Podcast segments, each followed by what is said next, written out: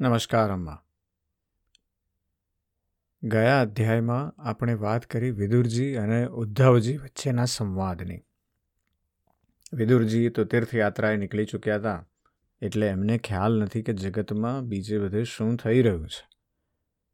એમનો જે અનાદર, ડિસરિસ્પેક્ટ, જે એમને મળ્યું ગુરુસભામાં અને દુર્યોધને જે કટુવચનો કીધા અને ધૃતરાષ્ટ્રે એનું નહીં બોલીને એનું સ્વીકાર કર્યો અને એનો આઘાત વિદુરજીને લાગેલો. અને એટલે વિદુરજી એ જોયું કે હવે આ સભામાં મારું કોઈ મહત્ત્વ રહ્યું નથી. મારા પોતાની મારી પોતાની જે નીતિ છે એનું પણ કોઈ મહત્ત્વ રહ્યું નથી. એટલે આ સભા મારે લાયક નથી. એમ જાણી અને વિદુરજી તીર્થયાત્રાએ નીકળી ગયા. એ તીર્થયાત્રાએ નીકળ્યા છે અને કેટલાય વર્ષો પછી એ જ્યારે ઉદ્ધવજીને મળી રહ્યા છે. અને એમણે ઉદ્ધવજીને ક્વેશ્ચન કર્યા છે કે બધું દ્વારિકામાં બધું ઓકે છે શ્રી કૃષ્ણના દરબારમાં બધું ઓકે છે બધું બરાબર તો ચાલી રહ્યું છે. અને એમણે પાંડવો વિશે પણ પૂછ્યું છે કે પાંડવો વિશે બધું બરાબર છે ને? વિદુરજીને ક્યાંક વચ્ચે પેલા ભીષણ સંગ્રામના સમાચાર મળી ચૂક્યા છે. એમને એ પણ સંગ્રામના સમાચાર મળી ચૂક્યા છે કે કૌરવોનો વંશનો નાશ થયો છે.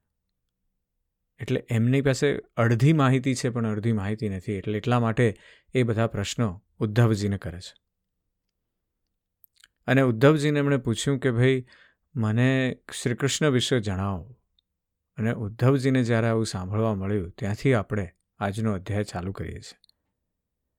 અને ઉદ્ધવજી બાળ લીલામાં આજે વર્ણન કરશે આપણને. એટલે સુખદેવજી કહે છે કે જ્યારે વિદુરજીએ પરમ ભક્ત ઉદ્ધવને આ રીતે પોતાના પ્રિયતમ શ્રીકૃષ્ણ સંબંધી વાતો પૂછી, ત્યારે ઉદ્ધવજીને પોતાના સ્વામીનું સ્મરણ થઈ આવ્યું. અને હૃદય ભરાઈ આવવાના કારણે તેઓ કશો જ ઉત્તર ન આપી શક્યા. જ્યારે તેઓ પાંચ વર્ષના હતા, ત્યારે બાળકોની જેમ જ રમતમાં શ્રીકૃષ્ણની મૂર્તિ બનાવી અને તેમની સેવા પૂજામાં એવા તલ્લીને થઈ જતા હતા કે શિરામણ માટે માતા બોલાવે તો પણ તેને છોડીને જવા ઈચ્છતા નહોતા. કઝિન છે ઉદ્ધવજી, કૃષ્ણના. અત્યારે તો દીર્ઘકાળથી તેમની સેવામાં રહેતા રહેતા ઉદ્ધવજી વૃદ્ધ થઈ ચૂક્યા હતા. તેથી વિદુરજીના પૂછવાથી તેમને પોતાના પ્રિય પ્રભુના ચરણ કમળોનું સ્મરણ થઈ આવ્યું.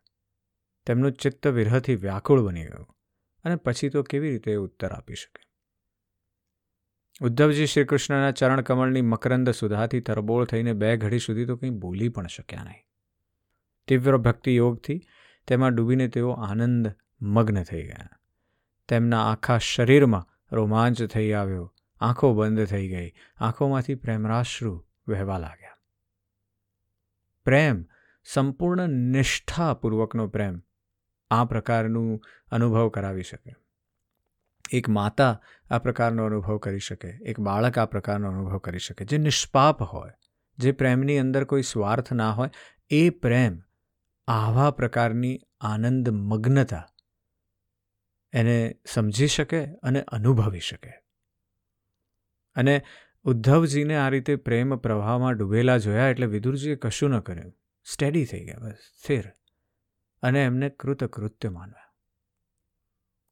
અને થોડા વખત પછી ઉદ્ધવજી જ્યારે ભગવાનના પ્રેમ ભાવમાંથી ઉતરી અને ધીમે ધીમે પાછા આવ્યા, ત્યારે એમને ભગવાનની લીલાઓનું સ્મરણ થઈ આવતા એમને વિસ્મય થયું કે હું આ ભગવાનના ધામમાંથી અહીંયા ક્યાં આવી ગયો? અને પછી એમણે આંખો લૂછી અને વિદુરજીને જવાબ આપ્યો. એ જવાબની વાત કરવી છે, આ જવાબ જે છે ને, એ શ્રીકૃષ્ણની ફરીવાર એક બીજી સ્તુતિ છે.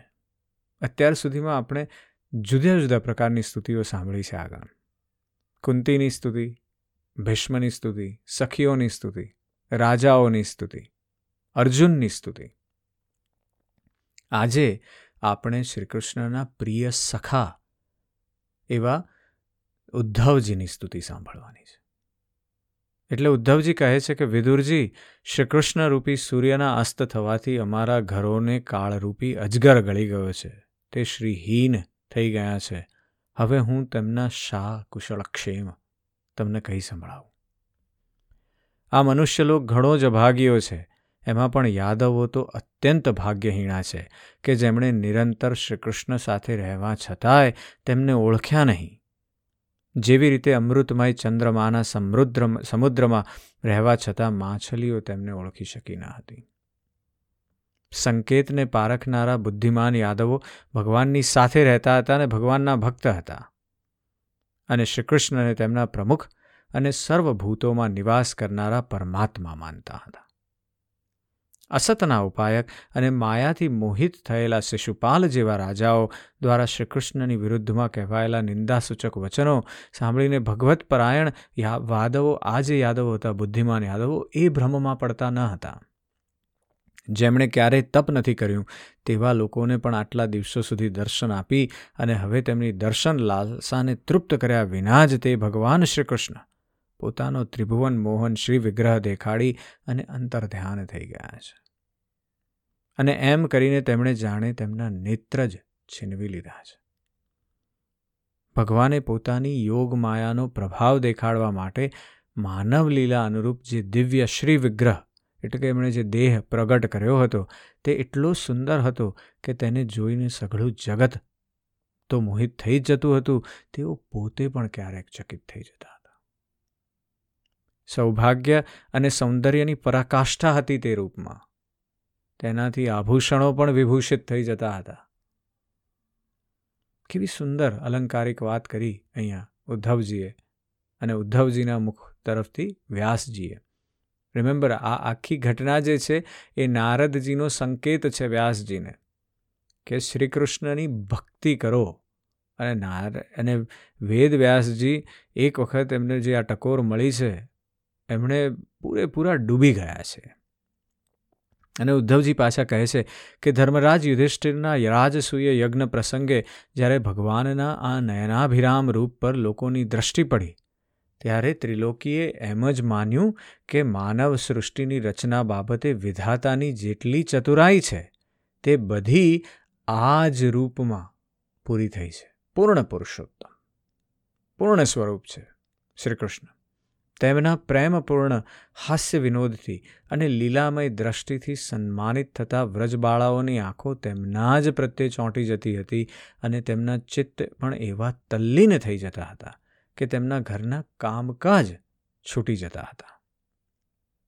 ચરાચર જગત અને પ્રકૃતિના સ્વામી ભગવાને જ્યારે પોતાના શાંત રૂપ મહાત્માઓને પોતાના જ ઘોર રૂપ અસુરોથી સતાવતા જોયા, ત્યારે તેઓ કરુણાભાવથી દ્રવી ઉઠ્યા અને અજન્મા હોવા છતાં પણ પોતાના અંશ બળરામજી સહિત કાષ્ટમાં અગ્નિ પ્રગટે તેમ પ્રગટ થયા.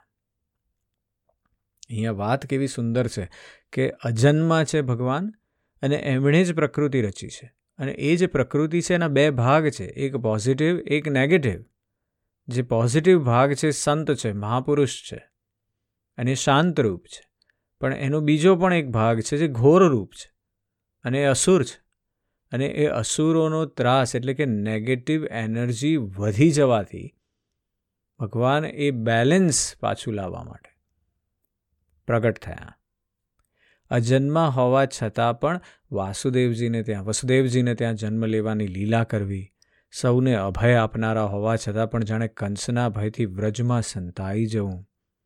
અને અત્યંત પરાક્રમી હોવા છતાં પણ કાળ યવન સામેથી મથુરા નગરી છોડીને ભાગી જવું. એટલે ભગવાનની આ બધી કેવી અદ્ભુત લીલાઓ છે. જ્યારે હું તેમની લીલાઓને યાદ કરું છું, ત્યારે તે મને બેચેન કરી મૂકે છે, ઉદ્ધવજી કહે છે. તેમણે દેવકી વસુદેવના ચરણોને વંદન કરીને જે એમ કહ્યું હતું કે, પિતાજી, માતાજી, કંસનો ભારે ભય રહેવાના કારણે મારાથી તમારા, તમારી કોઈ સેવા થઈ શકે નથી. તમે મારો આ અપરાધ ધ્યાનમાં ન લેતા મારા પર પ્રસન્ન થાઓ. શ્રી કૃષ્ણની આવી વાતો જ્યારે યાદ આવે છે, ત્યારે આજે પણ મારા એ ચિત્તને ધમરોળે ઉઠે છે.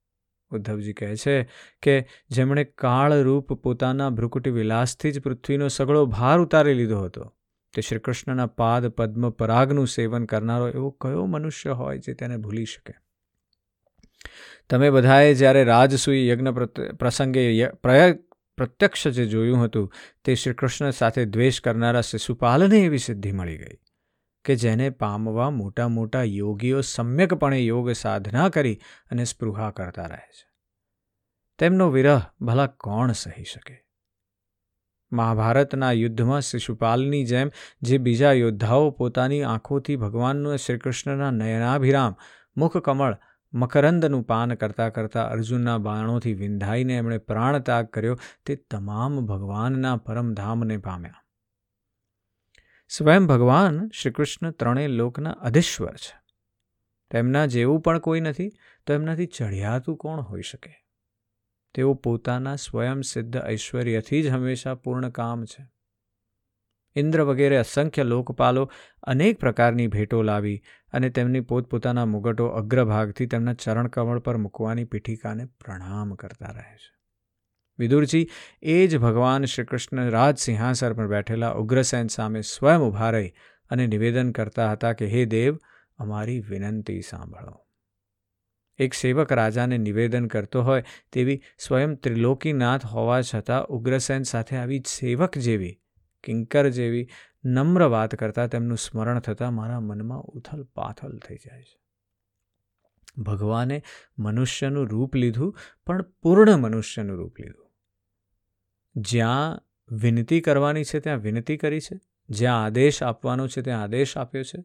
જ્યાં નમન કરવાનું છે, ત્યાં નમન કર્યું છે. અને જ્યાં વધ કરવાનું છે, ત્યાં વધ કર્યું છે. એટલે ઉદ્ધવજી આ પૂર્ણ સ્વરૂપની સ્તુતિ કરી રહ્યા છે. એ કહે છે કે પાપીણી પૂતનાએ પોતાના થાનો પર હળાહળ વિષ લગાડી અને શ્રીકૃષ્ણને મારી નાખવાની દાનતથી તેમને સ્તનપાન કરાવ્યું હતું. તેને પણ ભગવાને પરમ ગતિ આપી કે જે ધાયને મળવી જોઈએ. કારણ કે એ ધારણ કરી અને શ્રીકૃષ્ણને સ્તનપાન કરાવી રહી છે. એટલા માટે એને પણ ભગવાને પરમ ગતિ આપી. એવા ભગવાન શ્રીકૃષ્ણ સિવાય અન્ય કોઈ કૃપાળુ છે કે જેનું શરણ લઈએ? હું અસુરોને પણ ભગવાનના ભક્તો જ માનું છું, ઉદ્ધવજી કહે છે. આ ઉદ્ધવજીનું પોતાનું સ્ટેટમેન્ટ છે. બહુ પાવરફુલ એ કહે છે, હું અસુરોને પણ ભગવાનના ભક્તો જ માનું છું, કારણ કે વેર ભાવ્ય જન્ય ક્રોધને કારણે તેમનું ચિત્ત હંમેશા શ્રીકૃષ્ણમાં જ લીન રહેતું હતું. અને તેમને રણભૂમિમાં સુદર્શન ચક્રધારી ભગવાનને ખભે ચડાવીને વેગે ઉડતા ગરુડજીના દર્શન થયા કરતા હતા. એટલે એવું પણ નથી કે અસુરની અંદર ક્રોધાગ્નિ છે, પણ એનો અર્થ એ નથી કે ધર્મ પણ નથી. ધર્મ ઓછો છે નેગેટિવ એનર્જી વધારે છે. અને આ તો બેલેન્સની વાત છે. ઉદ્ધવજી કહે છે કે બ્રહ્માજીની પ્રાર્થનાથી પૃથ્વીનો ભાર ઉતારીને તેને સુખી કરવા માટે કંસના કારાગૃહમાં વસુદેવ દેવકીને ત્યાં ભગવાને અવતાર લીધો. તે સમયે તેમના પિતા વસુદેવજીએ કંસના ભયને લીધે વ્રજમાં નંદ બાબાને ત્યાં એમને પહોંચાડી દીધા. ત્યાં તેઓ બળરામજીની સાથે અગિયાર વર્ષ સુધી એવી રીતે છુપાઈને રહ્યા કે તેમનો પ્રભાવ વ્રજની ભાર કોઈના પર પ્રગટ થયો જ નહીં. જેના હર્યા ભર્યા વૃક્ષો પર કલરવ કરતા પક્ષીઓના ટોળે ટોળા વસે છે તેવા યમુનાના ઉપવનમાં ભગવાન શ્રીકૃષ્ણને ગાય વાછરડા ચરાવતા ગોપ બાળકની ટોળી સાથે વિહાર કર્યો હતો. તેમની એવી મનોહર લીલાઓ થતી હતી કે વ્રજવાસીઓ માટે દર્શનીય બની રહેતી. જેથી કે તેઓ ક્યારેક રોવા લાગતા, ક્યારેક હસી ઉઠતા, તો ક્યારેક સિંહ બાળની જેમ મુગ્ધ નજરે જોયા કરતા. તમારી આસપાસ આ રીતે ભગવાન પોતાની લીલા કરતા હોય, તો કોણ આવી રીતે મુગ્ધ ન રહે? તેઓ મોટા થયા ત્યારે પોતાનું શોભાની મૂર્તિ સમૂહ ગોધન, સાક્ષાત લક્ષ્મી જેવી ગાયો અને આકર્ષક શ્વેત વાછડાઓને ચરાવતા રહીને પોતાની સાથે ગોવાળીઓને વાંસળી વગાડી વગાડીને રીઝવવા લાગ્યા. ગોવાળોને પણ મદમસ્ત બનાવી દીધા એમણે. તે દરમિયાન જ્યારે કંસે તેમને મારવા માટે કામરૂપી ઘણા બધા માયાવી રાક્ષસો મોકલ્યા, ત્યારે ભગવાને તેમને રમત રમતમાં મારી નાખ્યા. બાળક જાણે રમકડાને તોડી ફોડી નાખે છે તેમ. અને કાલીય નાગનું એમણે દમન કરીને વિષ ભરેલું પાણી પીવાથી મરેલા ગોપ બાળો અને ગાયોને જીવતા કરી તેમને કાલીય નાગ વિનાનું શુદ્ધ પાણી પીવાની એમણે જે સુવિધા કરી આપી એ આ ભગવાન છે. જળ કમળ છાંડી જાને બાળા, કેટલું સુંદર નરસિંહ મહેતાએ જે ભજન લખ્યું છે કે વાત ના પૂછો. અને ભગવાન શ્રી કૃષ્ણએ વૃદ્ધિ પામેલા ધનનો સદવ્યય કરાવવાની ઈચ્છાથી નંદબાબા પાસે શ્રેષ્ઠ બ્રાહ્મણો દ્વારા ગોવર્ધન પૂજા રૂપે ગૌ યજ્ઞ કરાવ્યો. હે ભદ્ર, એનાથી પોતાનો માનભંગ થવાને કારણે ઇન્દ્રએ જ્યારે ક્રોધિત થઈને વ્રજનો વિનાશ કરવા માટે મુશળધાર વરસાદ વરસાવવાનો ચાલુ કર્યો. ત્યારે કરુણાધીન વર્ષ ભગવાને રમત રમતમાં છત્રીની જેમ ગોવર્ધન પર્વતને ઉંચકી લીધો અને અત્યંત ગભરાયેલા વ્રજવાસીઓનું અને તેમના પશુઓનું રક્ષણ કર્યું. સંધ્યા વેળાએ જ્યારે આખાએ વૃંદાવનમાં શરદના ચંદ્રમાની ચાંદની છવાઈ જતી, ત્યારે શ્રી કૃષ્ણ તે ચંદ્રમાનું સન્માન કરતાં કરતાં મધુર ગાન કરતા હતા અને ગોપમંડળની શોભા વધારતા તેમની સાથે રાસલીલા કરતા હતા. ઉદ્ધવજી ભગવાનના અનેક ચરિત્રોનું, અનેક લીલાઓનું વર્ણન કરી રહ્યા છે. કારણ કે એમણે તો બાળપણથી જોયા છે. બધા જુદા જુદા વ્યક્તિઓએ વિદુરજીએ કૃષ્ણને માત્ર મોટા થયેલા જોયા છે. ભીષ્મ પિતાએ કૃષ્ણને રાજનૈતિજ્ઞ તરીકે જોયા છે. કુંતીએ ક્યારેક એમને નાના પણ ક્યારેક મોટા પણ જોયા છે. પણ વચ્ચેનો બહુ બધો ગેપ છે કુંતીના જીવનમાં શ્રી કૃષ્ણને જોયાનો. ઉદ્ધવજીના જીવનમાં એ બધા ગેપ જ નથી. ઉદ્ધવજીના જીવનમાં શ્રીકૃષ્ણ કોન્સ્ટન્ટ છે, સતત છે, સર્વત્ર છે. એટલે આ જે સ્તુતિ છે સાવ જુદા પ્રકારની છે. અંદરથી શ્રીકૃષ્ણની સ્તુતિ છે. ઉદ્ધવજી કહે છે કે ત્યારબાદ શ્રીકૃષ્ણના પોતાના માતા પિતા દેવકી વસુદેવને સુખ આપવાની ઈચ્છાથી બળદેવજી સાથે મથુરામાં પધાર્યા અને તેમણે શત્રુ સમુદાયના સ્વામી કંસને ઊંચા સિંહાસન પરથી નીચે પટકી તથા તેના પ્રાણ હરીને તેનું શબ ઘણા વેગથી જમીન પર ઘસડ્યું. સાંદીપની મુનિ વગેરે એકવાર ઉચ્ચારેલા વેદનું સાંગોપાંગ અધ્યયન કર્યા પછી દક્ષિણારૂપે તેમના પુત્ર જે મૃત હતો પંચજન્ય નામના રાક્ષસના પેટમાંથી યમપુરીમાંથી પાછો લાવીને તેમને આપ્યો સાંદીપની ઋષિને. શ્રીકૃષ્ણના અદ્ભુત પરાક્રમ અને અદ્ભુત અનુપમ સૌંદર્યને સાંભળીને રૂકમણીજીએ તો નિર્ણય કરી લીધો હતો કે હું તેમની જ બની જાઉં. તેથી રૂકમણી સ્વયંવરમાં આવેલા તમામ રાજાઓના માથા પર પગ મૂકી અને ભગવાન શ્રીકૃષ્ણએ ગાંધર્વ વૃત્તિથી પોતાના ભાગ એવા રૂકમણીજીનું હરણ કર્યું અને બધા રાજાઓ જોતા જ રહી ગયા. સ્વયંવરમાં નાથ્યા વિનાના સાત બાળદોને નાથીને નગ્ન જીતી સત્યા સાથે એમણે લગ્ન કર્યા. આ પ્રમાણે માનભંગ થવાથી મૂર્ખ રાજાઓએ શસ્ત્રો ઉપા, શસ્ત્રો ઉપાડી અને રાજકુમારીને ઝૂંટવી લેવા ઈચ્છ્યું. ત્યારે ભગવાન શ્રીકૃષ્ણએ લેત, લેશ માત્ર ઈજા પામ્યા વિના પોતાના શસ્ત્રોથી તેમને મારી નાખ્યા.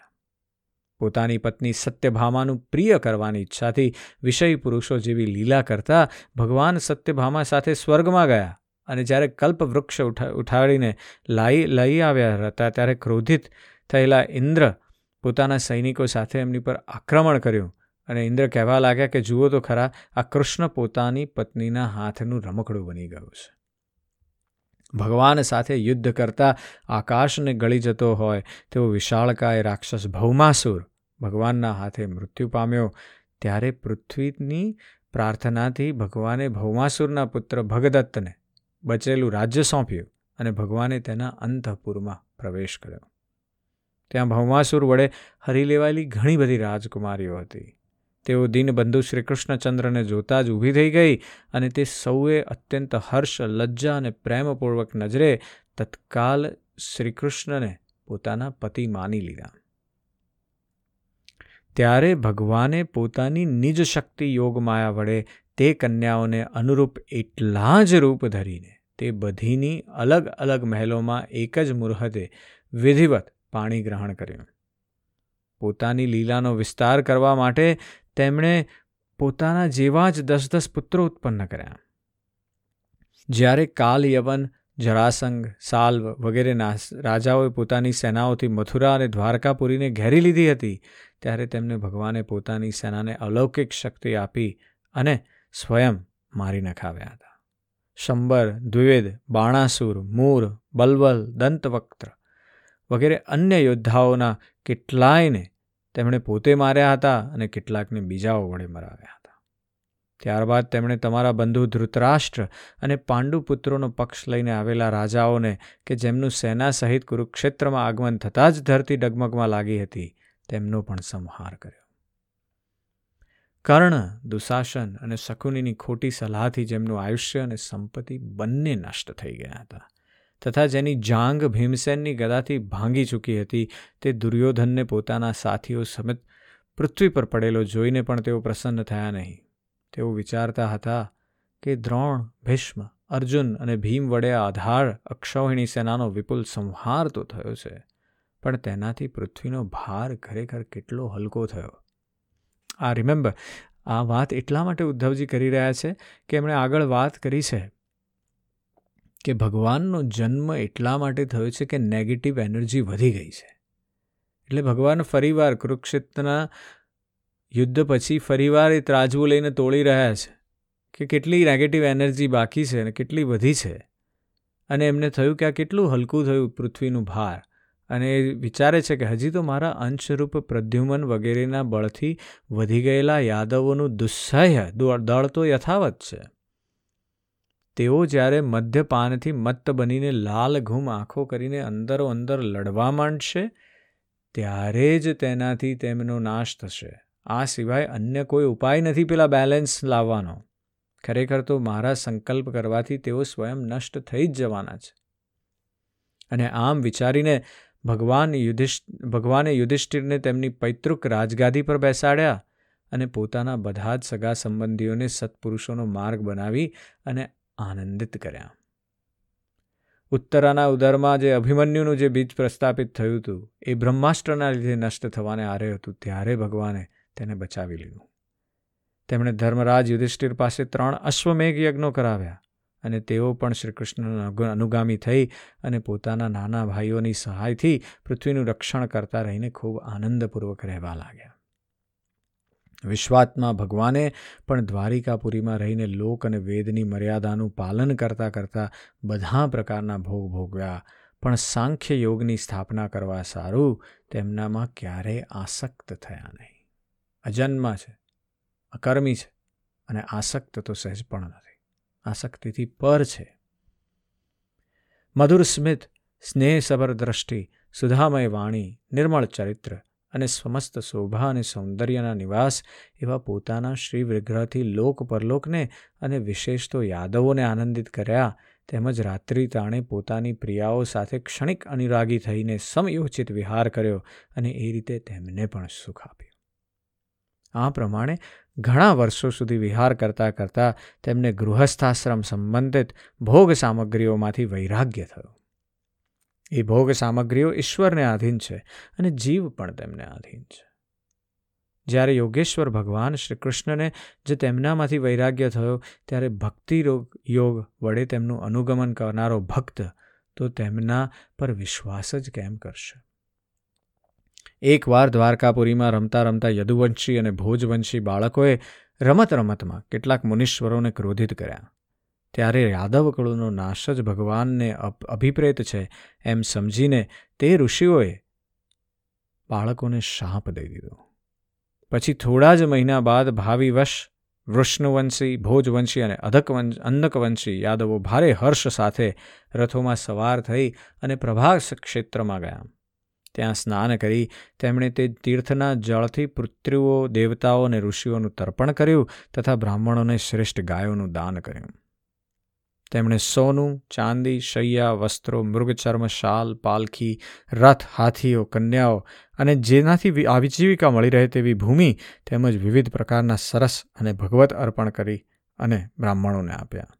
ત્યારબાદ ગાયો અને બ્રાહ્મણો માટે જ પ્રાણ પ્રાણ ધારણ કરનારા તે વીરોએ પૃથ્વી પર માથું ટેકવી અને બ્રાહ્મણોને પ્રણામ કર્યા. અહીંયા ઉદ્ધવજી આપણને શ્રી કૃષ્ણની બાળલીલાઓ જન્મથી માંડીને, યૌવનથી માંડીને, એમના ઓલમોસ્ટ યાદવ કુળના અંત સુધીની વાતો કરી છે. અને આ અધ્યાય બીજો અને ત્રીજો આપણે સાથે વાત કરીએ. કારણ કે એક એક કડી છે, સાથે જ જઈ રહી છે. અને એમાં ઉદ્ધવજી આપણને જે ભગવાનની સ્તુતિ કરે છે એવી જુદા પ્રકારની છે. એક મિત્રની સ્તુતિ છે. એ કહે છે કે મારો મિત્ર આવો અદ્ભુત છે. મારા મિત્રની અંદર એટલું બધું તેજ છે, એ પૂર્ણ પરમાત્મા છે, તો એની હું સ્તુતિ કરું પણ કેવી રીતે કરું? એટલે ઉદ્ધવજી પોતાની રીતે એમના શ્રીકૃષ્ણના જીવનમાં બનેલી ઘટનાઓને યાદ કરી, જેમ આપણે કરીએ, નોસ્ટાલજીયામાં બેસીને ફોટોગ્રાફ કોઈનો જોતા હોય ને એ ફોટો જોતાં જોતાં આપણને એ બધી ઘટનાઓ યાદ આવી જાય, એવી રીતે આખું શ્રીકૃષ્ણનું જીવન જાણે ઉદ્ધવજીની આંખ સામેથી પસાર થઈ રહ્યું છે એ ભાવ વિભોર અવસ્થામાં છે. એટલે આજે આપણે અહીંયા પૂરું કરીશું અને આવતા અધ્યાયમાં આપણે જે ઉદ્ધવજી, જે વિદુરજીને વિદાય આપે છે અને ત્યાંથી વિદુરજી મૈત્રેય ઋષિ પાસે જાય છે એની વાત કરવી છે. જય શ્રી કૃષ્ણ.